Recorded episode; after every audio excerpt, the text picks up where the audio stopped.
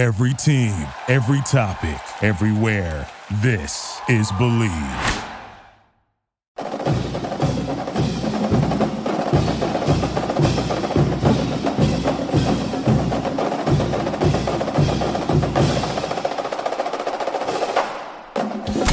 The following is a presentation of the Believe Podcast Network.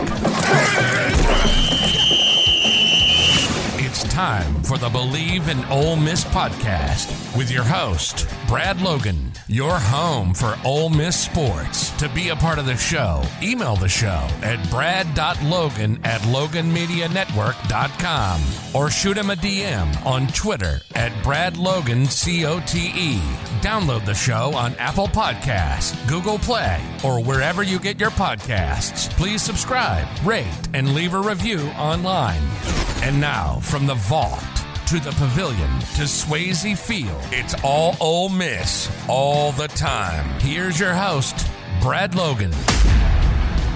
And while it might not be seniors that you're saying goodbye to, it may be uh, maybe some underclassmen that uh, that we say goodbye to. So uh, it is a special night for sure. It's always a special night to say goodbye uh, to the people that you've cheered for all these years, and uh, it's an opportunity to see this Ole Miss football team one more time before it goes on the road in the final game of the season when it faces a uh, Mississippi State team that uh, let's just say Mississippi State's getting really hot at the right time of the season.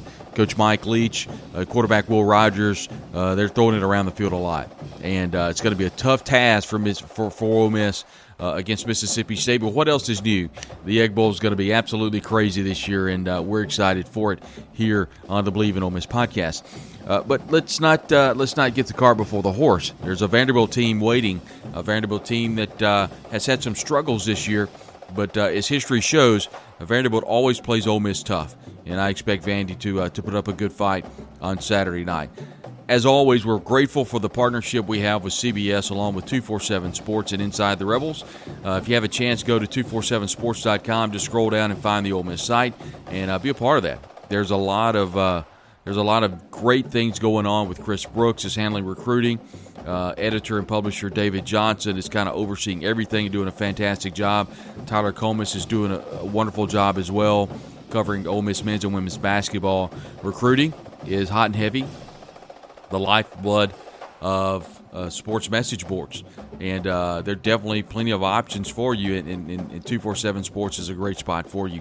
Uh, the composite rankings that 247 Sports has is uh, some of the best in the business. And Chris Brooks is, uh, boy, he's getting his feet wet, and, and, and there's a thread on the board right now that has to do with a couple of big time uh, commits in Mississippi that are no longer commits. So uh, be sure and log on to uh, Inside the Rebels, an affiliate of 247 Sports, and also a proud partner of the Believe in Ole Miss podcast. If you have a chance, download, subscribe, and rate, review the podcast. It is uh, it's blowing up beyond measure, and we're so excited about the partnership. We've got some big things coming for you down the road. Uh, we do have that title and presenting sponsorship is available as we work through some other things. If you're inter- interested in being part of the podcast in that capacity, just shoot us a direct message on Twitter at BradLoganCote, or you can always shoot us an email at brad.logan at loganmedianetwork.com. We'll take a timeout, come back, and we'll break down this football game between Texas A&M and Ole Miss. It's the Rebels 29 to 19 over Texas A&M to run their record to 8 and 2 in the season. That 10 game, or I should say winning 10 games in the regular season, something that's never been done at Ole Miss is still a possibility. But Mississippi State and Vanderbilt uh, stand in the way. We'll see what happens down the road as the Rebels have Vanderbilt coming up and then followed by Mississippi State. Of course, we'll have all those breakdowns for you right here on the Believe in Ole Miss podcast, a part of the Believe Podcast Network. Reese, Finley, Leonard, Prince are all on the field. Third down and 10 from the 35 for the Aggies. 5.07 to play. Ole Miss 22, Texas A&M 13. There's the snap. Three-man rush. Williams off the edge. Looks like he's being held. The pass downfield. Picked off. It's intercepted. Headed the other way is A.J. Finley. To the 20, to the 15, to the 10, to the end zone. Touchdown, Ole Miss. It is a place which exerts an extraordinary pull on all who have walked its hallowed ground. Thousands come each year, and yet no one ever really leaves. Ole Miss is for life, a major university with the familiar intimacy of family. Friendships that are more than friendships, moments that are more than moments. An autumn celebration on a Saturday afternoon in the Grove. Contests waged and triumphs savored. With our largest freshman class, soaring honors college, national reputation for academics and research, our pride is overflowing. Today, more than ever, for all who have ever called this magical place home, you never leave Ole Miss. Welcome back to the Believe in Ole Miss podcast with your host, Brad Logan. Want to be a part of the program? Just email the show at brad.logan at loganmedianetwork.com or shoot him a DM on Twitter at bradlogancote. Whether it's touchdown Ole Miss or showers and right, it's all Ole Miss all the time. And now back to the show.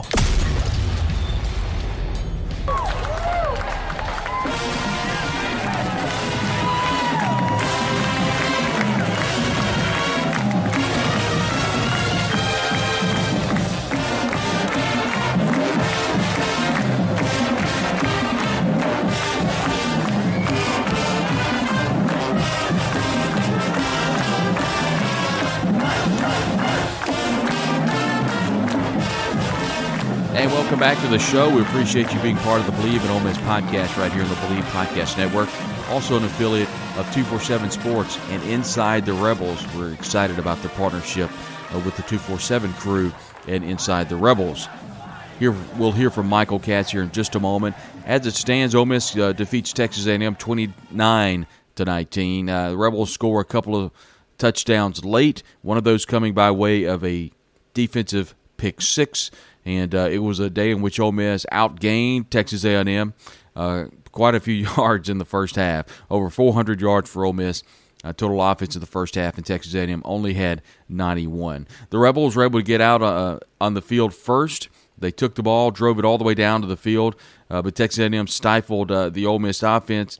Something that they did very, very well in the first half in this football game. Caden Costa has been so good this year. A 33 yard field goal. It was good with 12.56 to go in the first quarter. It didn't take long for Ole Miss to get all the way down to the field. The Rebels, as they did the entire first half, uh, kept Texas A&M from getting hardly any first downs. They definitely kept them scoreless, as Ole Miss would take a 15 to nothing lead into the half. The Rebels would score first on a Dontario Drummond two-yard touchdown pass from Matt Corral. The Caden Costa kick was good with 6.48 to go in the first quarter. On the right hash, pistol formation. You got Ealy, and there's the back. There's the snap. Quick pass. It's caught by Drummond. Touchdown, Ole Miss. A couple more red zone trips for Ole Miss. Uh, no points. So the Rebels only lead 10 to nothing after the first quarter. The second quarter, Coach Lane Kiffin elected, since they've had some red zone uh, snafus, not getting those fourth down plays. Caden Costa comes on a 32 yard field goal to extend the lead to 13 to nothing with 9:34 to go in the first half. Ole Miss would again get down in the red zone, would able was not able to get any points at all. The good news, the ball was sitting on about the six inch line, and Ole Miss was able to. Uh, make a play in the end zone and get a team safety where the Rebels would extend that lead 15 to nothing before half. In right, there's the snap.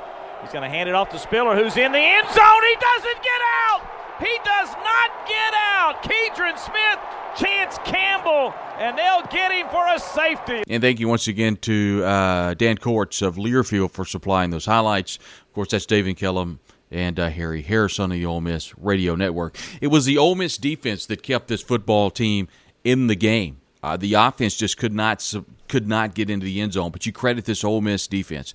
Texas A&M, a team that uh, ran it behind uh, Spiller, behind Achane. They had Adia Smith that was the wide receiver had done a great job, and it was Zach Calzada that was held scoreless in the first half. You knew A&M would probably make some form of a comeback in the second half. They did, but it was this Ole Miss defense that always stood up and did a great job of keeping uh, this Aggie team out of the end zone. You open things up in the third quarter, and Texas A&M uh, did have possession. They drove the length of the field, and Seth Small, great kicker, connected from 30 yards out. The defense held them out of the end zone once again. 10 03 to go in the third quarter. Ole Miss leading 15 to three.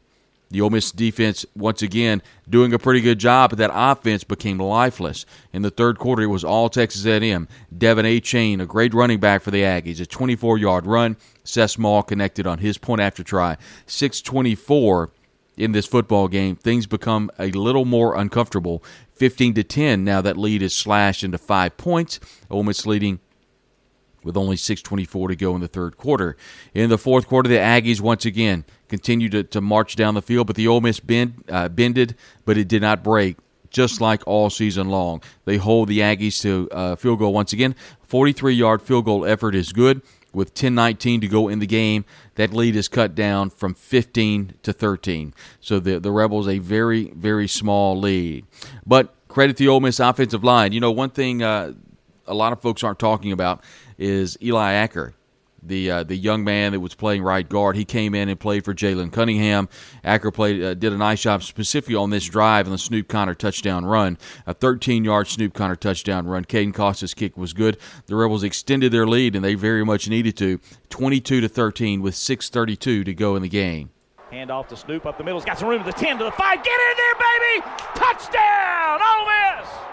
Well, the Rebels will continue to run the football, David. We've been talking about how tough it was between the tackles. This time, just a little crease right behind that right guard position. That's Eli Acker.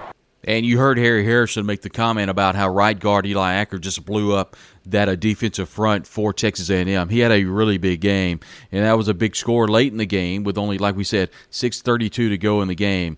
But here, could have been the absolute play of the game. AJ Finley has been phenomenal in the secondary for Ole Miss, and boy, did he come up big late in the game, intercepting and returning at 52 yards. The Caden Costa kick was good with 4:50 to go in the game. He intercepts Zach Calzada, and Ole Miss takes a commanding lead in this football game. Prince are all on the field. Third down and 10 from the 35 for the Aggies. 5:07 to play. Ole Miss 22, Texas A&M 13. There's a snap. Three-man rush. Williams off the edge. Looks like he's being held. The pass downfield picked off. It's intercepted. Headed the other way is AJ Finley to the 20, to the 15, to the 10, to the end zone. Touchdown, Ole Miss. Now understand. You've got Chance Campbell has played phenomenal this year. Sam Williams arguably could be the player of the year for the entire team. But A.J. Finley has played phenomenal over the last couple of weeks at secondary, in the secondary for Ole Miss. A couple of picks. Of course, you remember the pick last week against Liberty, and uh, they had a, he had a big play against Texas A&M this past Saturday. A.J. Finley, big, big-time player. Now, Texas A&M would not go down without a fight.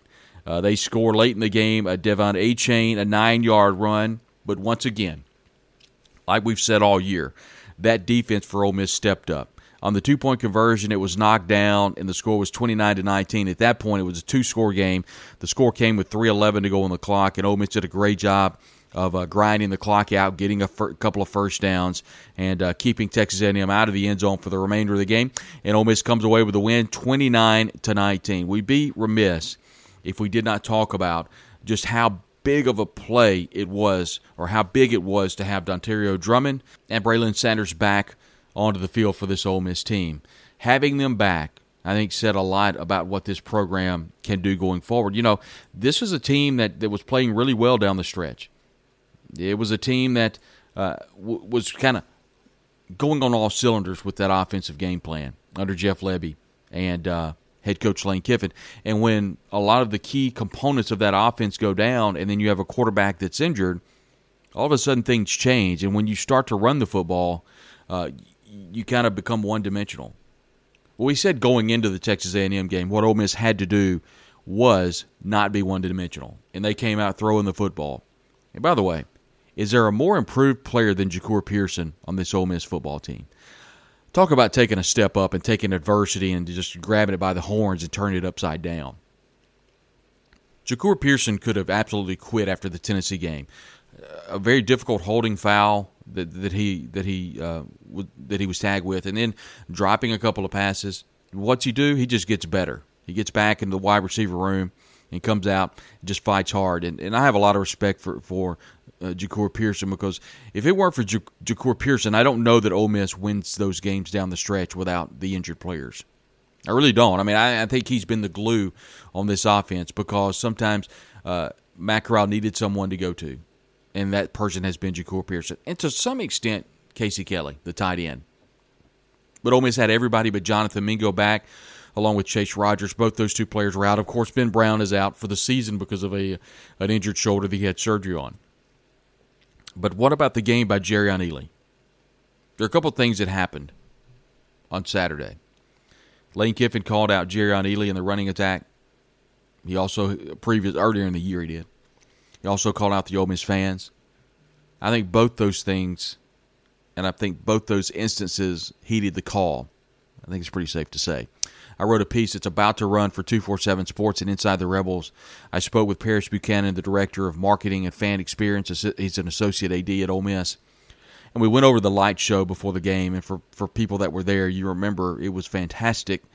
We went over the DJ situation about how the, it was the it's basically an in-game party, is what it is. It's a party in Oxford now, in the stadium, and uh, boy, it's uh, it was a lot of fun, and we we went over a lot of that. So Lane Kiffin had called the fans out, and said, you know, we wish we had what we had at Tennessee. I wish we had that. Well, coach, I think they answered the call for you because Ole Miss absolutely stood up with game day in town and with uh, everything going on. The Rebel fans responded in kind. The other person who responded was Jerrion Ealy. 24 carries, 152 yards. He was great, and I thought that's what Ole Miss had to do once you open up that running attack and you and you make Elko, the defensive coordinator for Texas A&M, respect the passing game, then you can hit them with the run, and that's what Ealy did. Matt Corral, a great day. Uh, again, he he was he was not sharp as he usually is, but he still had a great day. 24 37 for 247 yards, one touchdown. Once again, not as sharp as he has been, but he didn't have to be. When you got a complement of running backs like Ealy and Parrish and, and Snoop Conner, you don't have to be perfect, and he wasn't. But uh, I commend the Ole Miss rushing attack. Henry Parrish, 9 carries, 58 yards. Snoop Conner, 11 carries, 51 yards, and had the one touchdown. So uh, a big game uh, on, on, the on the ground for Ole Miss, 257 yards. And Matt Corral, 247 yards through the air. On the receiving core, Jahcour Pearson, uh, led the team in yardage, five catches for 69 yards. Braylon Sanders, three catches for 56 yards. Dontario Drummond, six catches for 49 yards and had the one touchdown from two yards out. Ealy had four catches for 34. Casey Kelly had four catches for 21. And John Rhys Plumlee played sparingly, had two catches for 18. I thought Matt Corral, if anything, distributed the ball great. Some of the catches were circus catches because they weren't great passes. A lot of that has to do with the ankle of, of Matt Corral, but a lot of it has to be that you can't be sharp every game and he wasn't, but he was good enough to win. And I can assure you, if he if you were to ask uh, Matt Corral or Lane Kiffin or Jeff Lebby, be good enough to win, and that's exactly what he was. Credit that Ole Miss defense. Zach Calzada, 24 42, 237 through the air, no touchdowns, two interceptions. I mean, that's that's just what you have to do. He was not going to be a running threat. I think that helps Ole Miss this week. Uh, Vanderbilt does not have a quarterback that's going to be very mobile. Mississippi State's Will Rogers is not a mobile quarterback. I think that's a nice matchup for Ole Miss. On the ground, Achane, really good running back. I was impressed by him. He just had, he just ran up into a good defense on Saturday. Achane 12 carries, 110 yards, had two touchdowns. Spiller, boy, listen to these numbers. Spiller 15 carries, 41 yards. That says a lot about Sam Williams, Chance Campbell, the defensive front, secondary led by uh, A.J. Finley. And what about Dean Leonard? Leonard, injured last week against Liberty, comes on and leads his team in tackles. Now, you don't really want your you know cornerback to lead your team in tackles, but that just shows that he does not mind coming up and popping from the secondary slot. Dean Leonard, great job. Ainias Smith, five uh, five catches, seventy seven yards, had a good game. He's good. Wydermyer, great tight end. He'll be playing the league one day. Five catches, sixty eight yards. Uh, Demas, five carries, uh, five catches, 43 yards. Chapman, three catches for 22 yards. Rebels holding Texas A&M to 237 through the air. And uh, once again, the Rebels did a great job between the interceptions. Uh, they didn't get a fumble, uh, but they did cause a fumble. And I thought I thought the Rebels played well. They did. Uh, they being Ole Miss did not turn it over, but once, and that was of course the Matt Corral fumble when Texas A&M was able to get into the backfield caused a lot of trouble. Richardson, a great player for Texas A&M, 13 total tackles. Cooper with 11 and Johnson with 11 and O'Neill uh, Lyle O'Neal Jr., one of the best defensive tackles that Ole Miss will see. 10 tackles. He's a good player. Uh, Texas A&M is a good defense. I thought Ole Miss uh, was just better than Texas A&M on Saturday. I mean, I think you can just be better. I, th- I think you we could make arguments that, that Texas A&M did not play well on offense, but I think a lot of that, I think most of that has to do with that Ole Miss defense. I think at some point, hand raised, I'm raising my hand right here. You know, people are going to have to respect the defense and the job that DJ Durkin and Chris Partridge has done. It, it's been much better than I could have ever imagined. You date all the way back to how well they played against Liberty down the stretch. I know they they gave up quite a bit in the third quarter, but that game should have been thirty-eight to nothing at half. The week before, only giving up three points to Auburn, keeping Ole Miss in the game. The Auburn, the Ole Miss offense played horrible on the plains against Auburn. That Ole Miss defense kept Ole Miss in the game. They did the same thing against Texas A&M. When you can have that many yards on the ground and not get the ball in the end zone, I mean, I just, you know, for the life of me, could not understand if you're at the six inch line why you don't get under center. Now, you know, we've asked that question, and it's pretty much, well, that's not our offense. Well, I get it. But my goodness, if you can't get six inches on a quarterback sneak, once again, probably not in the book. And look, Ole Miss is eight and two. Far be it from me from from arguing what's in the book and what's not. As it stands, Ole Miss is eight and two, four and two in the conference, an opportunity to get to ten wins for the first time in program history in the regular season. I know a lot. I mean, it's they didn't start playing regular season games after ten games until you know how many ever years ago. I get it, but still, though, that's that's a that's a pretty lofty feat. The question now is where does Ole Miss go in regards to like a bowl game? I think a New Year's Six is a is a possibility without question. I mean, if you're ranked, you know, 10, 12, or maybe if you get high as eight, uh, that's obviously a possibility. But please, I mean, I think I don't know that any Ole Miss fan is looking past the, the final two opponents, but I can assure you, there's no reason to. These are going to be uh, now. Vanderbilt has struggled. I mean, the line opened up at I think 34, jumped up to 38. I think it came back down a little bit to 36, but it's a really high number. And you know, I expect Ole Miss to win the game handily. Thursday night, on the other hand, it is going to be an absolute war. It's going to be an absolute war because, and someone pointed this out on Twitter, Ole Miss and Mississippi State will be fighting for the second spot in the SEC West. Now, who'd have chalked that up at SEC Media Days? Who would have chalked up that Ole Miss and Mississippi State would be fighting for the second spot in the SEC West come Egg Bowl, come Thanksgiving? Heck of a feat. Ole Miss should Ole Miss fans should be very very happy. Ole Miss fans should hold their head up high because this program, as I look down and saw athletic director Ross Bjork and Keith Carter talking, I, I began thinking uh, a few years ago about where this where where this program was, and unfortunately, you know, I know I'm probably in the minority here, but Ross Bjork get, gets tagged with a lot of the NCAA mess. And, and look, I mean, we could argue about what what Ross did in regards to the NCAA, and we might come to some differences. I understand that, but people forget what he did. He being Ross Bjork, what he walked into when he took the job following Pete Boone. People forget the money that, that he raised, the coaches that he hired, the facilities that he upgraded. So, again, I'm not sit here. I'm not here to apologize for Ross Bjork by any stretch, but I think he gets a lot of the brunt of this that probably he doesn't deserve. But I saw down there, and I saw him talking to Keith Carter, and I began thinking, where would this program be without Ole Miss athletic director Keith Carter? Let that sink in for a moment between Coach Yo, the support that she has, between Coach Kermit Davis and the, the pavilion's a great facility now. He's got a lot of things going for him. And most importantly, what we're talking about today is the success on the football field is because of Keith Carter.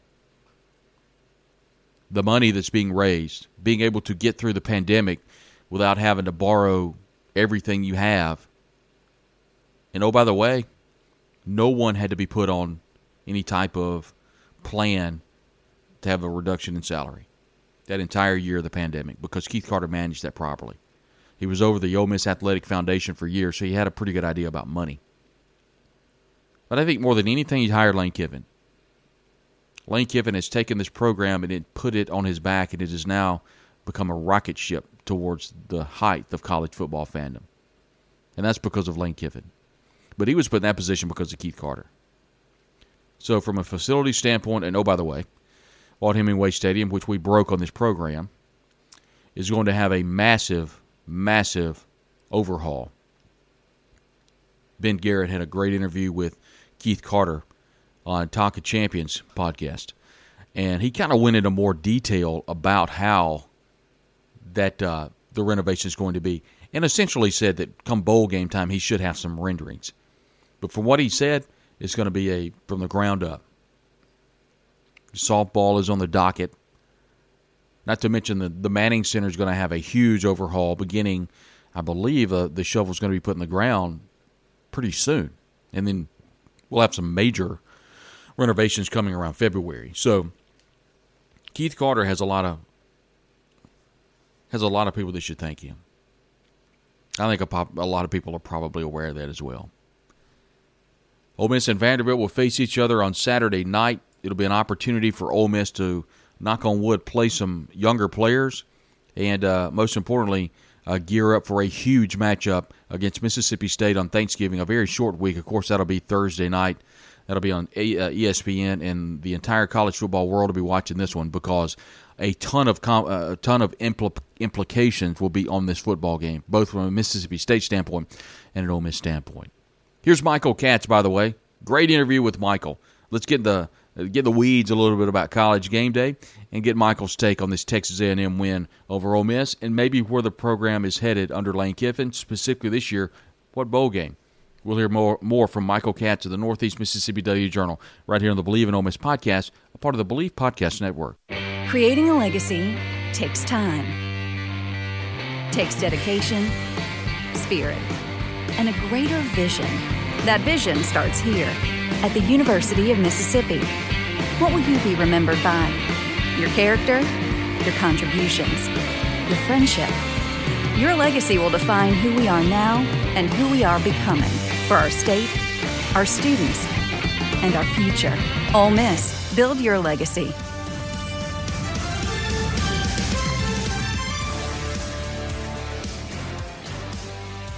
Now joined by Michael Katz, who covers the Ole Miss Rebels for the Northeast Mississippi Daily Journal, and uh, I guess has a newfound uh, respect maybe for Ole Miss. Michael, you got to see College Game Day in person.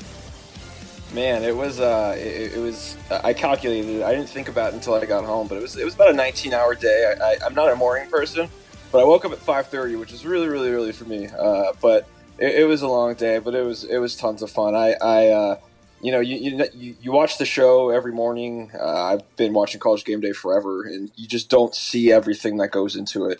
Um, and just like being behind the scenes and just seeing not only the fans but just how the production goes, it's it, it is it is quite it is quite the production. I, I, I a lot of respect for all the people uh, all the people behind it. It definitely takes a village to get that show going. That's for sure. Yeah, and going a little bit deeper into that, I know you, you and I had a chance to visit with some of the staff uh, some of the uh, the anchors on Friday, and then of course on Saturday you kind of got an up close view of, of Herbstreit and Corso and, and Pollack and the rest of the crew behind the scenes. What did you see that kind of stood out to you that you kind of surprised you maybe, or you you or you didn't expect?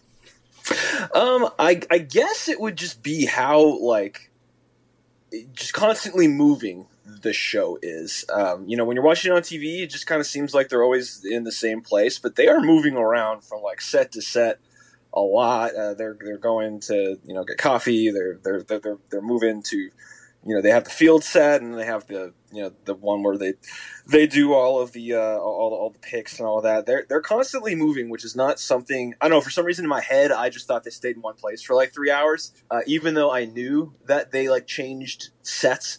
Uh, but just to kind of see it firsthand, see how how much moving around there is, um, just to see, um, you know, how uh, you don't really also, you know, feel. You, you you can watch college game day on TV and see fans and think it's really cool, but when you're actually there and you see how many people are there, you really you feel it. You feel the gravity of, of, of, of, the moment and just how much it means to people. And, you know, I talked to people who got there at like 2 a.m. There was someone who got there at 8 p.m., like the night before to get their spot, which seems a little bit excessive, but is also kind of awesome. Uh, you know, you guys do what you got to do to, to get that front row spot. But uh, you know, there's there's there's just people are so passionate and. I think we kind of take it for granted when we see it on TV that like yeah it's awesome fans are there but when you actually get to see it and and you're you're talking to them and you just see how excited they are to be there and, and to see Corso and Herbstreit and Dez and you know when Lane came out it was like a superhero came out on stage. I mean it was just it was really really cool. So I I, I would say that the just kind of how much the, the the crew itself kind of moves around surprised me and then just sort of seeing the atmosphere first person really kind of hit me hard. It was I, am a lifelong college football fan, and, and I don't think that's that's ever going to get old for me. It's something I'm going to definitely cherish listening to Herbstreit and of course Rece Davis when Pollack's on stage, Coach Corso, and then Desmond Howard. Listening to them kind of dissect games and talk about what they're looking for during the day is almost like drinking a smooth cup of coffee. When they go to break, do they scream and yell and rant and rave, or are they still just as smooth as always? No, it's funny. They're uh, they're like joking around. Uh, they, they, they, I mean, there's a lot of like I said, there's a lot of set moving. So like, there's moving chairs. There's there's all this stuff. Um, but like it actually genuinely seems like they all really do get along. Like as as good as their camaraderie is on the show and as smooth as it is, it, it really does seem that way when the cameras are off. And I think that's really cool. It seems like they really all enjoy doing what they do. And man, I can't blame them. It looks like the best job in the world, doesn't it? It does. I mean, you show up and you talk about football, but they're they do they all do a wonderful job. And um, it was just a lot of fun to see. And I was curious from your vantage point because I know you got a backstage kind of a backstage pass, and uh, it's really really cool. You know, you fast forward during the day. Ole Miss had a lot of people on campus. Kind of the running joke was um, who was going. Real quick before we get away from game day, you know, we were talking a lot about who was going to be the guest picker, and that was that kind of went on and on. You have to believe somebody at ESPN either dropped the ball or something because I mean I can't imagine they had Lane Kiffin in the back of their pocket uh, the entire week. Yeah, no. So that that that's what was really funny because like I think the first thing we all did when we got there was we asked you know the the person who was kind of uh, showing us around the set like hey like who's the guest picker and she was like it's secret and I was like okay and then like an hour later it started like whispering that it was Lane and we were like no, like it can't be. Like that's got to yeah. be like he's going to come out with somebody on stage. And then they were like, no, it's actually him. So they would not tell us if if he was always Plan A, but it's hard for me to believe. Right. Uh, and, and, as great of a job as he did, and he you know he sold it. He is he he was great and he was funny. Uh, but you know it, it's hard for me to imagine that that he was at the top of the list when they normally have you know, like again, like last time was Katy Perry. It's always some. It's sometimes you know it was Nick Lachey in Cincinnati. It's usually these kind of random celebrities that tangentially have to do with the place they're at. So I have to think that you know maybe somebody fell through, or uh, you know, I, I for just in, in sort of talking with the production. Uh, assistant uh, earlier in the week, it, it, really can come down to the wire, and like they have backups, and it, it, it kind of seems like they might have been on uh, on their third string or walk on. Yeah, and and you'll appreciate this at some point. You know, last um, last night we record on Sunday. Um, Saturday, I know you're in the press box, but the light show prior to the team running out on the field, I turned into a 12 year old kid again, and uh, I thought it was just wonderful. And I thought the production of the the Ole Miss staff and the game day staff did a really good job on Saturday. Absolutely. I mean, it was um, you know there's there are so many things that can go wrong with something like that and it was about as as smooth as you could possibly ask for. Like you said, like that light show is amazing, but even just like starting at the beginning of the day, like you know, you you can sometimes you never know if there's going to be an unruly set of fans or uh, you know if there's going to be a gap on set or you know whatever it is. Uh, it was just smooth. It was it was easy access. You know, there's thousands of people there, but it only took me like five minutes to get back to my car. Like it was just very smooth. It wasn't stressful. Um, it was just a really cool experience, and just just to see, uh, you know, especially given how weird last year was with a lack of fans, it was just so cool to see people get excited for something like this again. I, I think it's you know it's it, has been not only just seven years in the making, but just everything that's happened in the last year. I, I think it, it, it kind of made yesterday hit a, a, little bit harder for everybody in in the best possible way. If I were to tell you over 400 yards uh, total offense versus 91 yards of total offense, what score would you have predicted? Uh, well, I would have assumed they scored four touchdowns in the first half, and then I would have assumed that uh, maybe a field goal in the second half, and the score ended up being pretty close to that. But Yeah. it was just it was a very weird game. I, I kept turning to to Parrish, uh, my our, our, college sports editor at the Daily Journal, and I kept saying like this is just kind of weird. Like they're moving the ball, like you say, you know, Jerrion Ealy had 122 yards rushing in the first half. They were moving the ball, um, and then you know they they had two drives that got down to the one yard line where they got three total points. I think it was three drives that got deep in territory that only ended up in uh, three points. It was you know, we just expect so much from this offense because we have seen it do so many cool things and and, and great things uh, for for the vast majority of the year. And um, you know, I I think for me, coming into the game, I thought there was the only way Ole Miss was going to win the game was if Matt Corral had his Heisman day, and he did not have his Heisman day, and No. he'll probably be the first to tell you that he he did he, he missed some open throws. He was not the sharpest as we've seen him. I thought that was the only way that Ole Miss was going to win. and I thought they would win a close game if it did. I thought the other possibilities were um, A and M rolls because they're more physical, um, or um, you know, it, it's it, it's a shootout. Um, I, I didn't think that that Ole Miss was going to be able to win a defensive game like that, and I think that it's I think part of why Lane was so happy when he came in in the press conference. Like, yeah, obviously they just beat a you know a top twelve team, uh, but the was the way they won. Like everybody everybody expects them to win by you know scoring 40 points a game but to win a game like that where the defense came through late and and really provided the game's pivotal moments the safety the two interceptions the the two point conversion stop late that kept it at a two possession game. Uh, i mean it was um I, I I think we'd all kind of been waiting for Ole Miss to really win a game like that, and I don't know if you know I, I I'll admit like I, I didn't think they could do it, and, to see them win a game like that against a you know A and M was one of the hottest teams in college football. Again, they beat Alabama, and I know maybe that doesn't hold as much weight as it did, you know, when the season started. But Alabama's still Alabama; they're still really really good, and they're going to make the playoff most likely.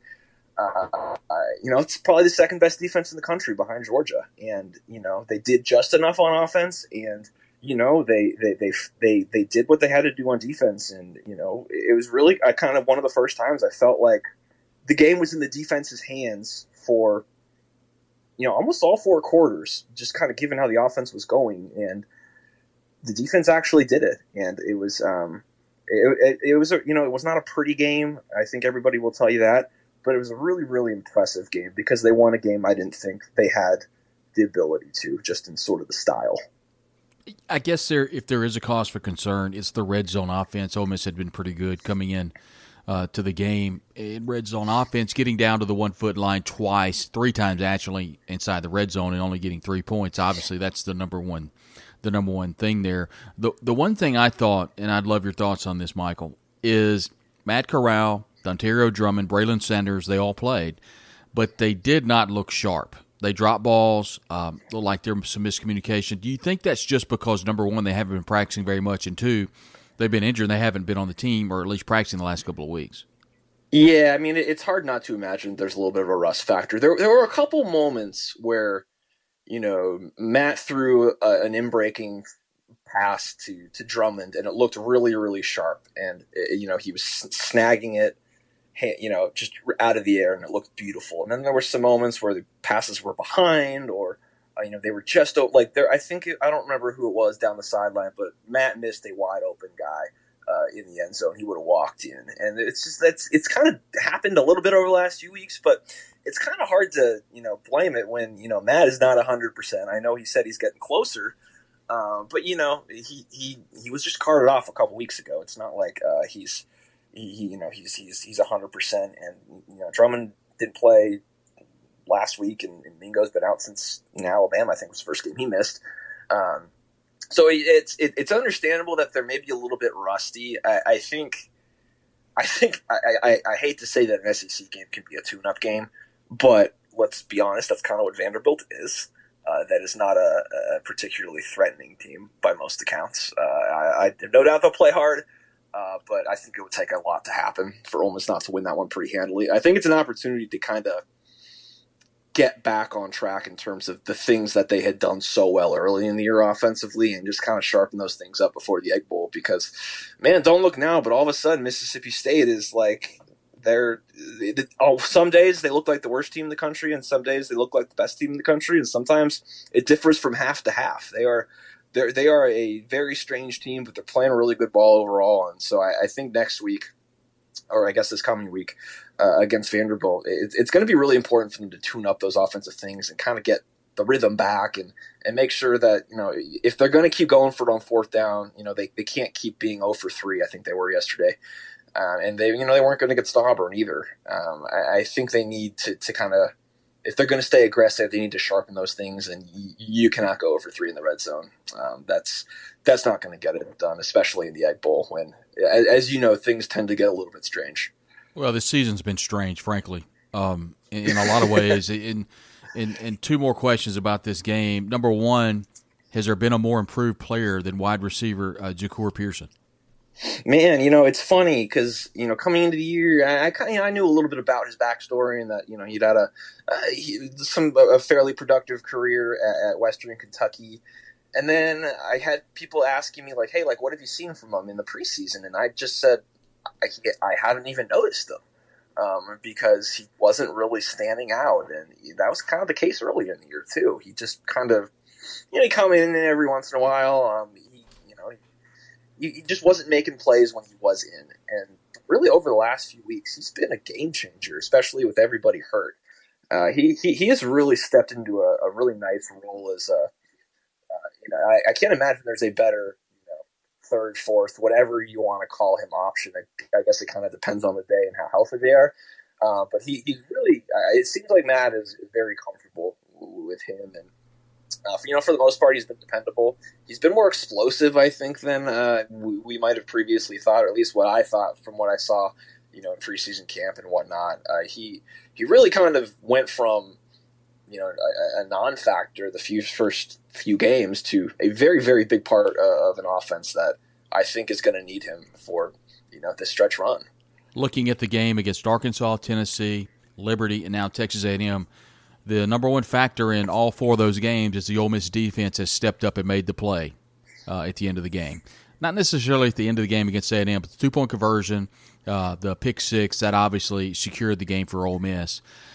I guess I haven't been as you know supportive in my thoughts on this Ole Miss defense, but it's definitely coming around for sure. Where are you right now on this Ole Miss defense?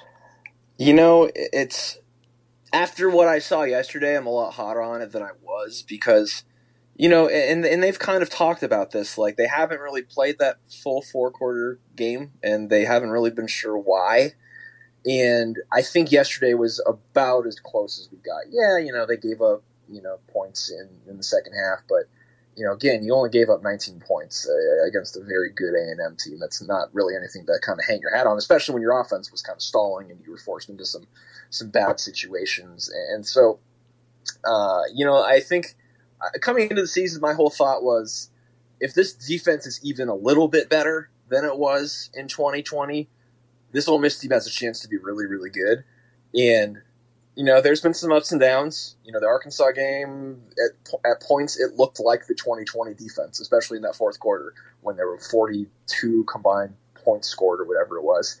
Um, but in, in, games like yesterday and, Liberty, for the most part, and, like you said, Tennessee, um, the, and even the second half at Auburn kept you know the defense kept them in that. Yeah, game. I forgot about that. You know, only three points. You're right.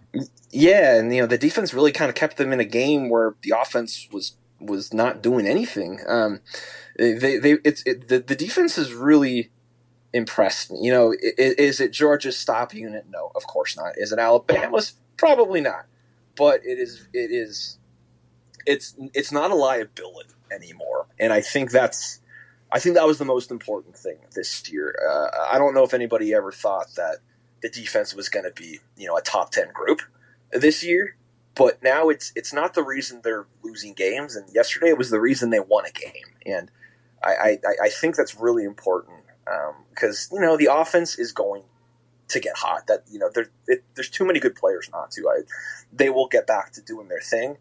Um, you know, over over the last few games of, of, of this season. Um, but but to be able to count on the defense is, is something they couldn't do last year. It was something that they weren't really always able to do this year. But I think now they can do that, and I think that's really really big. Were you surprised at all? Number one, with the fake punt call, how it was uh, executed. Number two, were you surprised that Lane Kiffin did not go under center at all when uh, he was down on the goal line when it was at the literally the six inch line? Yeah, so I mean, the fake punt and the fake field goal were certainly um, they were certainly decisions. I think that's the best thing I can say on those. it's just uh, it was wild. Uh, you know, it, you can laugh about it when uh, when you win, but I think those would have been heavily scrutinized if if, uh, if things had gone the other way. A little bit surprised, you know, if Ole Miss is going to be aggressive like they always are, like why not just go for it on fourth like you normally do, and you know have your normal offense in. Um, that's kind of where I was at. I, like I, I, understand wanting to go for it. I just don't know if deception is necessarily the, the best way to do it, especially with you know holders and, and punters, you know, trying to run for for tough yardage. Um, I, I, I, as far as the under center thing, so as a USC fan who watches the air raid offense, this has frustrated me forever. The inability for USC never goes under center even when they're on the goal line, and that has frustrated me forever because it always seems like they're going to lose yards and it's really hard to get going downhill. And I just kind of think that's where college football is right now, just in terms of the shotgun. I, am a little bit surprised that they didn't, uh, you know, I mean, they were basically on like the one inch line at, at one point, um, and you know, try to try, try to bully in a little bit. But I think that's just kind of what the offense is, and I think there's just a lot of teams that that just don't go under center, and it, it's weird as somebody who grew up like watching I formation teams and even my USC teams that were really good were always under center. Um, it's I think it's just kind of where college football is, and I think it can be a little bit frustrating, especially when it doesn't work. And there were a couple times where it definitely did not work uh, last night, but uh, I, I, think that's just uh, I think that's their offense, and I, I, I think they're I think they're sticking to it. You know. Any early returns on right guard Eli Acker? I know that was the the most substantial playing time he had all year long, stepping in for Jalen Cunningham. Of course, that's the position occupied by the injured Ben Brown. Yeah, I mean, if you look at it, they ran for you know uh, well over 200 yards or whatever it was, and it was, it's the most rushing yards that you know A and M, I believe, had given up this year. Uh, and again, that's you know that is one of the best defensive fronts in college football with a bunch of NFL caliber players. You know, there's a reason that they were the number two scoring defense uh, coming in, in coming into yesterday's game. Uh, I, I think that you know I know the offensive line has, has not always. I think they've been re- they've been good all season, but they haven't necessarily been great, and there hasn't always been a a huge push, and there's there's been some miscommunication, there's been some penalties, and and there's there's still those things, you know, there's false starts and holds and all that kind of stuff. But um, I, I think that to, to do what they did against an A and M front that you know the only one that they've played better is Alabama. Um, I, I, really think they, they, they really held their own. Um, you know, especially early in that game when Jerrion Ealy was just he had some huge holes uh, to run through, and you know the holes got smaller as the game went on, and and A and M kind of tightened up a little bit. But you know, to, to put up you know 250 whatever rushing yards uh, against A and M, uh, and and really to you know, there were a lot of reasons the passing game wasn't working, but I don't really think it was because of the offensive line. Um, I, I, I, really think that they, they, I think Eli Acker did a great job. I think they all did a, a pretty good job. I, that, that's where I thought the game was potentially going to turn for the worse for Ole Miss was their offensive line versus A and M's defensive line, and it, it, you know, at worst case, it was neutralized, and at best case, Ole Miss won a lot of those fights, and I think that's that was really really important. Michael Katz covers Ole Miss for the Northeast Mississippi Daily Journal. Uh, does a fantastic job. Be sure and follow him on Twitter. That's Michael L. Katz, K A T Z. Was also the uh, NSMA Wyoming Sports Writer of the Year back in 2020 and has done a phenomenal job covering this Ole Miss football team and uh, also covering Ole Miss basketball. We'll get into that when the time's right. Right now, Michael, believe it or not, Ole Miss is not really, at least their, their fans are not ready to turn the page to the round ball just yet. Uh, still, still a little football left. You know, this team is, uh, as you well know, this is a program that's never won ten games in the regular season. So they're about to have the opportunity to do that. Uh, but Vanderbilt, of course, and Mississippi State stand in their way. Real quick, if you were hypoth- hypothesize that Ole Miss goes ten and two, what kind of bowl game you think the Rebels are looking at? I mean, I, uh, a New Year's Six bowl of peach and Fiesta. I've seen peach, I've seen Fiesta, I've seen sugar. I, I think it, if they were to go ten and two, they are absolutely a New Year's Six team. I don't think they're they're, they're not going to make the playoff um, just because I don't think they have the good enough win, and you know the two losses is always going to kind of be held against them. I know they're kind of talking that A and M might be the first two loss team, uh, but they had that win against the number one team. Ole Miss doesn't quite have that, um, but I, I think with the brand of football that Ole Miss plays, like they are exciting. People want to watch the Lane Kiffin offense and Matt Corral and everything they can do. I think if they go ten and two, they are they're going to be in a really good position to play in one of those New Year's Six games. I've seen them against Notre Dame. I've seen them against you know, Wake Forest. I mean, there's just there's a lot of really cool options, and you know, I mean, it's all right in front of them. I think it's it, it's going to be a really fun, uh, you know, stretch end of the season. And boy, Thanksgiving is going to be a lot of fun too. Yeah, and I mean, you know, you cannot make that point big enough. This Mississippi State team is definitely catching its stride late in the game, late in the season. I'm sorry, and Will Rogers is playing as good as any quarterback in the country. And that game on Thanksgiving for the first time, and I don't know how long, is going to be for second in the SEC West pending Crazy. that, pending that Alabama beats Arkansas, which they will, and they'll beat them handily. So um, it'll definitely be fun to watch, and we appreciate you being part of the program here. Always a great contributor, and uh, Michael, thanks very much for jumping on today. Appreciate it, man. Thanks for having me.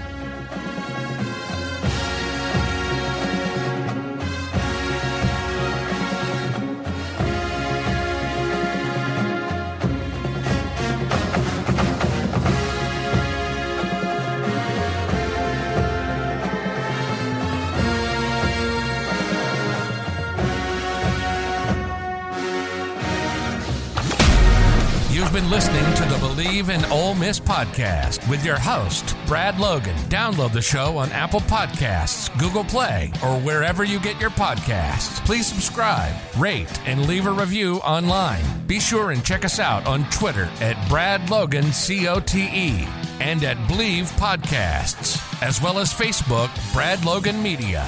From the Vaught to the Pavilion to Swayze Field, it's all Ole Miss all the time. This has been the Bleav in Ole Miss podcast, a presentation of the Bleav Podcast Network.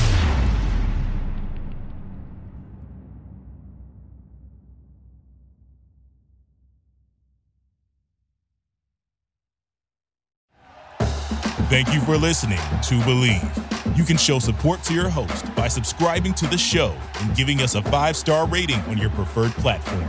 Check us out at Bleav.com and search for B L E A V on YouTube.